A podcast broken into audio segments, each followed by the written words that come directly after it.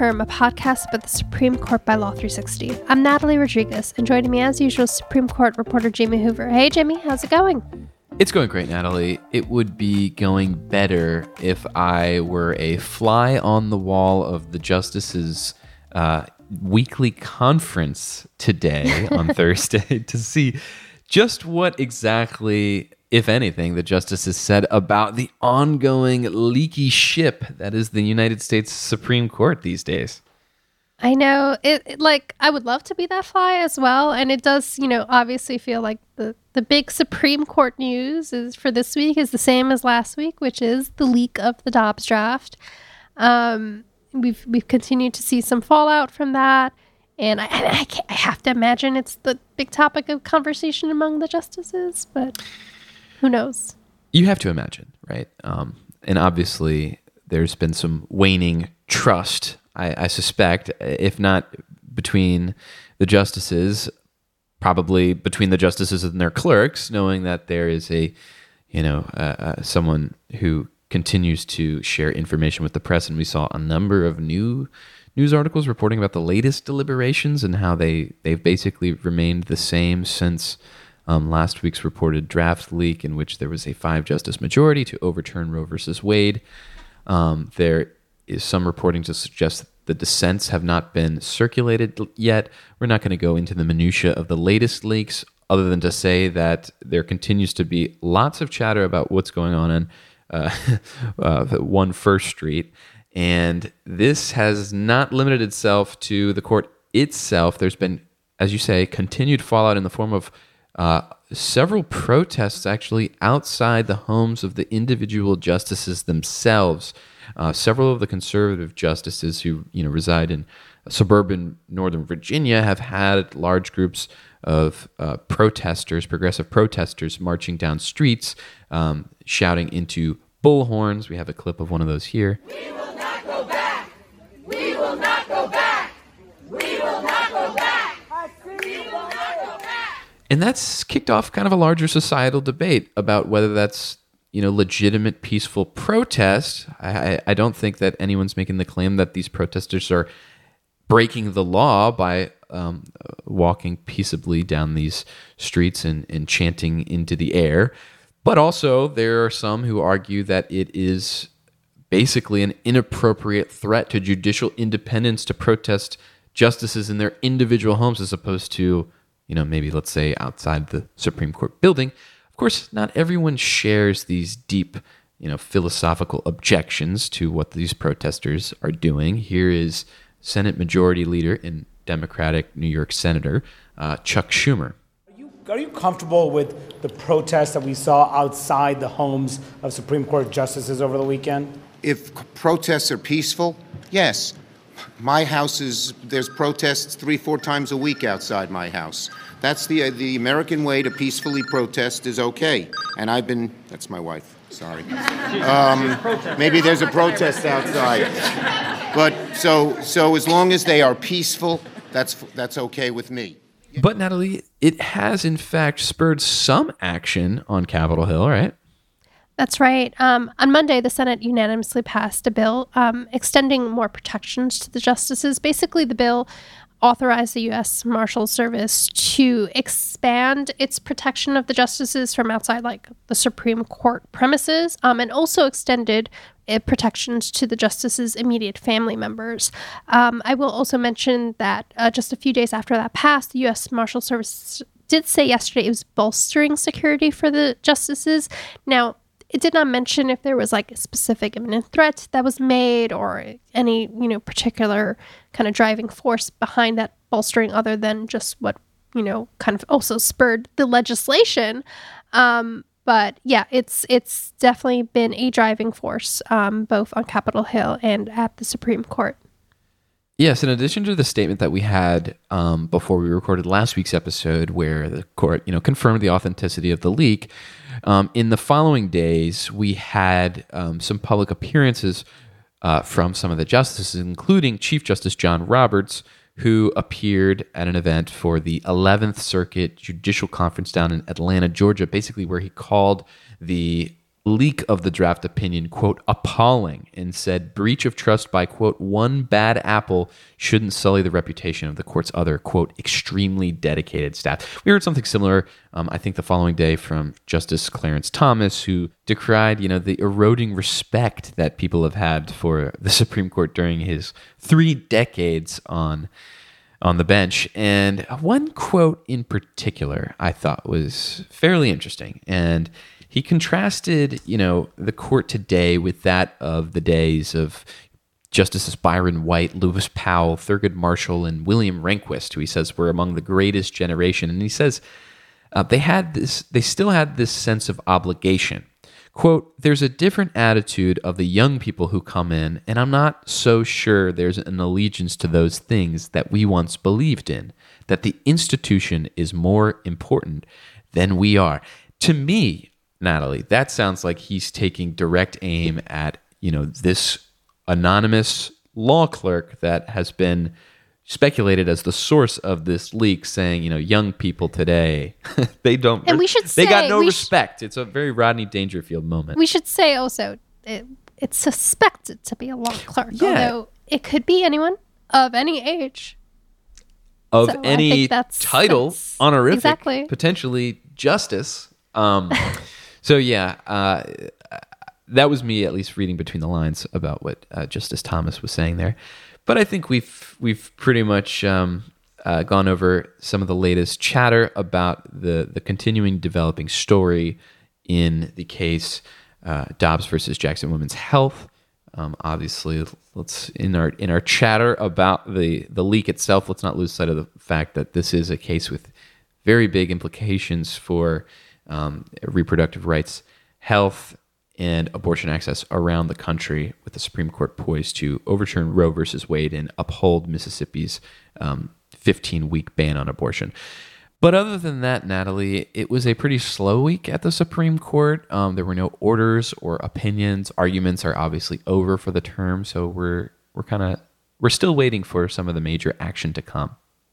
That's right, Jimmy. And while obviously we love it when the action happens and we get to report on it, um, having a bit of a slow period also gives us just a chance to do something a little bit different. And in this case, go back to a couple of the conversations that we've been having this term and, and season of our podcast um, with folks who are in the community of the Supreme Court bar, um, and just you know, t- kind of step away from kind of the hustle and bustle of this moment at the Supreme Court term, and, and just talk you know about what it's like to be part of the community and what got them there and what they see going forward. That's right. Our guest today is Shay Dvoretzky. He's a DC based lawyer who has argued 14 cases in the Supreme Court. He's also a partner at Skadden Arps, Slate, Meagher, and Flom LLP, where he is the head of the Supreme Court and Appellate Litigation Group. Welcome to the show, Shai. How are you doing? Good. Thanks so much for having me. So, arguing, you know, just one case in the Supreme Court is a pretty big accomplishment for any lawyer, something that a lot of lawyers don't do in their entire career. You've argued, as I say, 14 cases, and I guess I just want to ask, did you always know you wanted to become a Supreme Court lawyer? Is it like growing up and wishing you were a professional baseball player or something like that? Tell me about, you know, your background and what led you to pursue this for a career. No, I didn't know growing up that this was one what I wanted to do. Uh, I don't think I really knew what I wanted to do growing up at all. Uh, after college, I worked in management consulting for a couple years. I really liked that job. I liked learning about clients and their problems and their businesses. I didn't like traveling five days a week, and I was looking for something that would be a little more intellectual and analytical and involve reading and writing more. So I went to law school, but even then, I didn't know that I wanted to be an appellate lawyer that was something that I figured out over the course of being a summer associate at firms as I tried out different practice areas and then was fortunate enough to get two great clerkships, one with Judge Luttig on the Fourth Circuit and one with Justice Scalia on the Supreme Court that helped to open the door to an appellate practice. So uh, you get into the appellate practice, and it's a you know I, I think it's fair to say it's a it's a very competitive field, especially here in D.C., where you know you have the kind of pinnacle of the practices at the Supreme Court, which only hears you know six, between sixty and seventy cases a year. Something around like ten thousand petitions are filed there every year, and only I guess a handful of you know attorneys actually get to go to the Supreme Court and argue before the justices at the le- at the lectern. So, you know, where did your first break come from? How did you kind of, you know, how do you get to the point where you get to argue a case before the Supreme Court? it, it is, as you say, a really crowded field. Uh, the court used to hear 100, 100, 100 150 cases a year. Uh, and now, as you say, they're hearing only 60 or 70. So they're hearing half the cases they used to. The competition among firms for these cases has increased several times, several fold during that time. So it, it really is a very crowded field. I wish I could tell you there was some magic to how you get your first break. The justices say in their rules that they're looking for circuit splits. And so I think you have a lot of uh, aspiring Supreme Court lawyers who are out there looking for circuit splits where there might be an opportunity to get involved. And that's how my first break happened. And I think that's that's how it happens for a lot of people. Can you just kind of explain to uh, members of the audience who may not be familiar with what a circuit split actually is? Sure. So uh, when Supreme Court lawyers use the term circuit split, they're referring to a division of authority among federal circuits uh, or the highest courts of states on a question of federal law. And if you look at the Supreme Court rules, they say that one of the things the court is looking for, as a practical matter, I think the primary thing that the court is looking for uh, when deciding whether to grant cert is whether there is that division of authority so that a case with similar facts might come out one way in New York and another way in California. The Supreme Court will look at that and say, we ought to make sure that on a question of federal law, there's a uniform answer to that legal question. You mentioned the competition for these cases. Um, are there any other strategies that you use for finding cases to bring to the justices or to, you know, try to push through the pipeline to the justices? Um, honestly, not really. As I said, I, I, wish I could tell you there was a magic to it. I, I, also wish I could tell you that if you looked in advance at a list of cert candidates, you could predict with a lot of confidence which cases the court is actually going to grant. There's some mystery to it. Every year, there are a number of cases that I look at, whether they're my cases or somebody else's, and think this case meets the criteria, the court ought to grant it. Uh, and they don't and, and there are a number of cases that they do grant where maybe there's a circuit split, but it's one that they have passed up the opportunity to decide many times in the past. And so looking at it from the outside, you think they're probably not interested in this. And yet, at, at, for some reason, they grant cert. So there, there's some mystery to it. And I wish I could tell you there, there was a way to crack it uh, and come up with a strategy that's going to guarantee success. If there is, I haven't figured it out. Yeah, and I know that uh, a lot of you know associates at some of these big firms, um, hoping to kind of, I don't know, I guess cut their teeth on some of these appellate matters, will maybe look outside the box of their firm's usual billable clients and potentially you know build out a pro se practices or uh, excuse me yeah a pro bono practice is that a, a common way or a way that you found useful to kind of hone hone your chops a little bit and kind of describe the the the um, the role that pro bono cases played in you know developing your high court career? Um, so when you're looking for circuit splits, circuit splits can come from surprising places. Uh, not every case that the Supreme Court takes that involves a circuit split is necessarily a case that you would look at and say, that's the case of the century. And you would expect the Supreme Court to take it. Sometimes you can have a circuit split on a on a procedural question that comes up in a case that may have relatively low stakes but it raises an important procedural question that has divided the circuits. Uh, or, as you say, it may be for the type of client that may not be a typical client for a big firm. So, absolutely, you have to think outside the box in that way. Uh, and some of those cases are going to be pro bono cases, some of them may be uh, corporate or paying cases but as I say, just not necessarily in the in a case that made the headlines for something other than generating a circuit split on some narrow issue. In addition to thinking outside the box, do you have any advice for younger lawyers who are interested in pursuing this type of career? I guess I'd say a few things. One, um, if you're interested in being an appellate lawyer, I wouldn't fixate too much, at least not at the outset, on the Supreme Court uh, it's, it's very difficult to start out and say, I'm just starting out as an appellate lawyer and I want to be a Supreme Court lawyer. there's a lot of interesting, meaningful, rewarding, challenging work that happens in the courts of appeals and also in the trial courts where as an appellate lawyer you can integrate with a trial team and make a lot of contributions to briefing potentially arguing dispositive motions preserving issues for appeal and that sort of thing so, so i would think my first piece of advice would be to think broadly um, my second piece of advice not to contradict that would also be to think narrowly in the sense of if you know that you want to be an appellate lawyer don't be afraid to to say that and to specialize in it. Uh, I think sometimes people early on in their careers are afraid to close doors, but I think appellate practice really is a specialized field. As with many specialized things in life, you get better at it by doing it more and more and practicing it. And so I think that uh, don't be afraid to specialize in this field if that's what you want. Uh, and the last thing I would say is there are lots of places to find appellate work. Some people want to be at big firms in New York or DC or whatever other big city. Uh, other people will find appellate work in government jobs. Uh, you can be an appellate specialist at various different agencies. There are appellate lawyers all across the country who specialize in being the, the go to appellate lawyer or appellate firm for a particular regional court, whether it's a circuit or a state court. There are lots of places to find appellate work. And if the Supreme Court, if you end up in the Supreme Court as a result of that, great.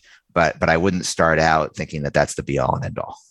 So the last time we chatted, Shay, you had just moved from Jones Day, you know, this established appellate Supreme Court powerhouse in D.C over to Skadden, which is, you know, a, I, I guess a New York-based you know, litigation powerhouse in its own right. But my impression was at the time that it had yet to kind of fully establish this Supreme Court practice. So I guess checking in a couple years later, how are things going? It's been great. Um, it, as, as Skadden is, as you say, has not, did not have a dedicated Supreme Court and appellate practice before I joined but the firm had a really strong base of litigation clients and litigation work. And so it, was a great opportunity to come here and spearhead a dedicated appellate practice, contributing to those existing matters and also trying to attract dedicated appellate work to the firm. Uh, and, and I think we've we've done both of that both of those things since I've been here. Uh, I've had some some great experiences working on Skadden matters uh, involving regulatory challenges, some energy work, some tax cases, some securities litigation. All those cases have been existing Skadden matters where I've been brought in either to handle an appeal or to help tee, tee an issue up for an eventual appeal. Uh, I also think client, Skadden clients uh, and some other clients that I've had pre-existing relationships with uh, have responded very positively to our now having this this dedicated capability.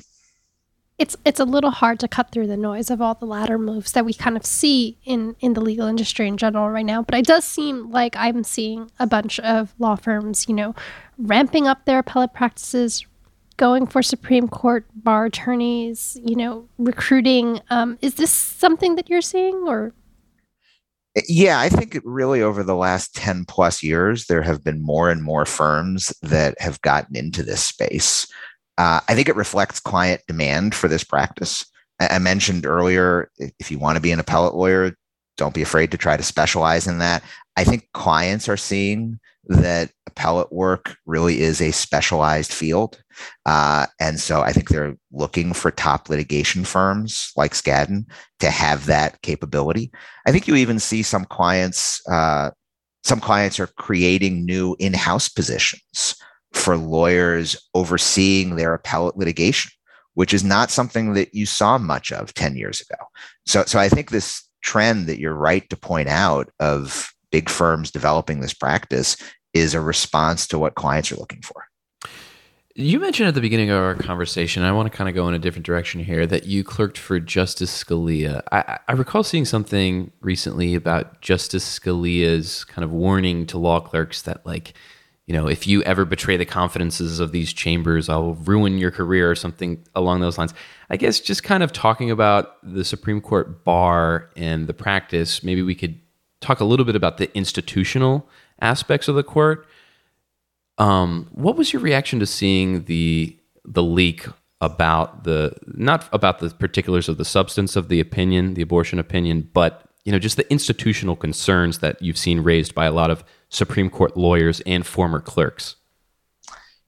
I, think that there really are very serious institutional concerns here. It was shocking to see a leak of that sort. Uh, the court, when I was there, really operated as a deliberative body that relied on trust. There was trust between the justices and the clerks. There was also trust across chambers among the justices themselves. Uh, and it, I, I, remember having conversations as Justice Scalia's clerk uh, with certainly many conversations with other justices clerks and sometimes with other justices themselves.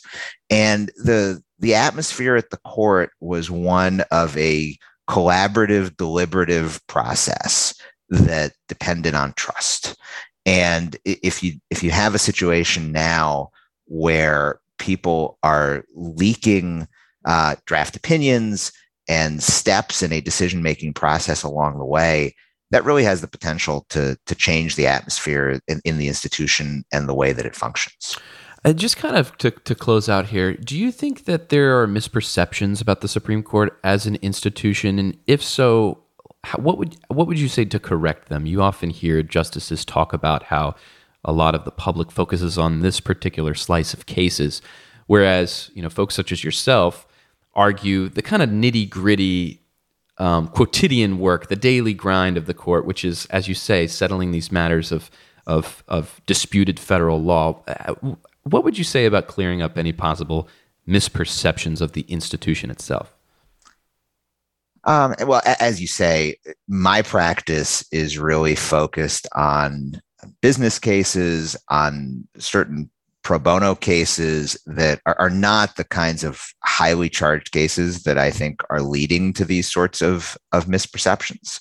Um, and, so I, I think what the justices often point out is that if you look every year at the statistics around their opinions, um, far more are unanimous or near unanimous than you might expect. Uh, and so I, I think people people lose sight of that when there are obviously other opinions that are very uh, sharply divided and highly charged. But th- there's a substantial amount of the court's docket that uh, really doesn't fit that mold. Well, thanks so much, Shay, for coming on the show and talking about your career and, and how you got to the place where you're now, you know, kind of a fixture uh, in every term, arguing um, at the Supreme Court. And it was really illuminating to see, you know, just how you got there. So I appreciate you coming on the show today thanks so much for having me. I appreciate it. Jimmy, I think that just about does it for today. As always, great conversation. Thanks, Natalie. And thank you to our listeners for tuning in.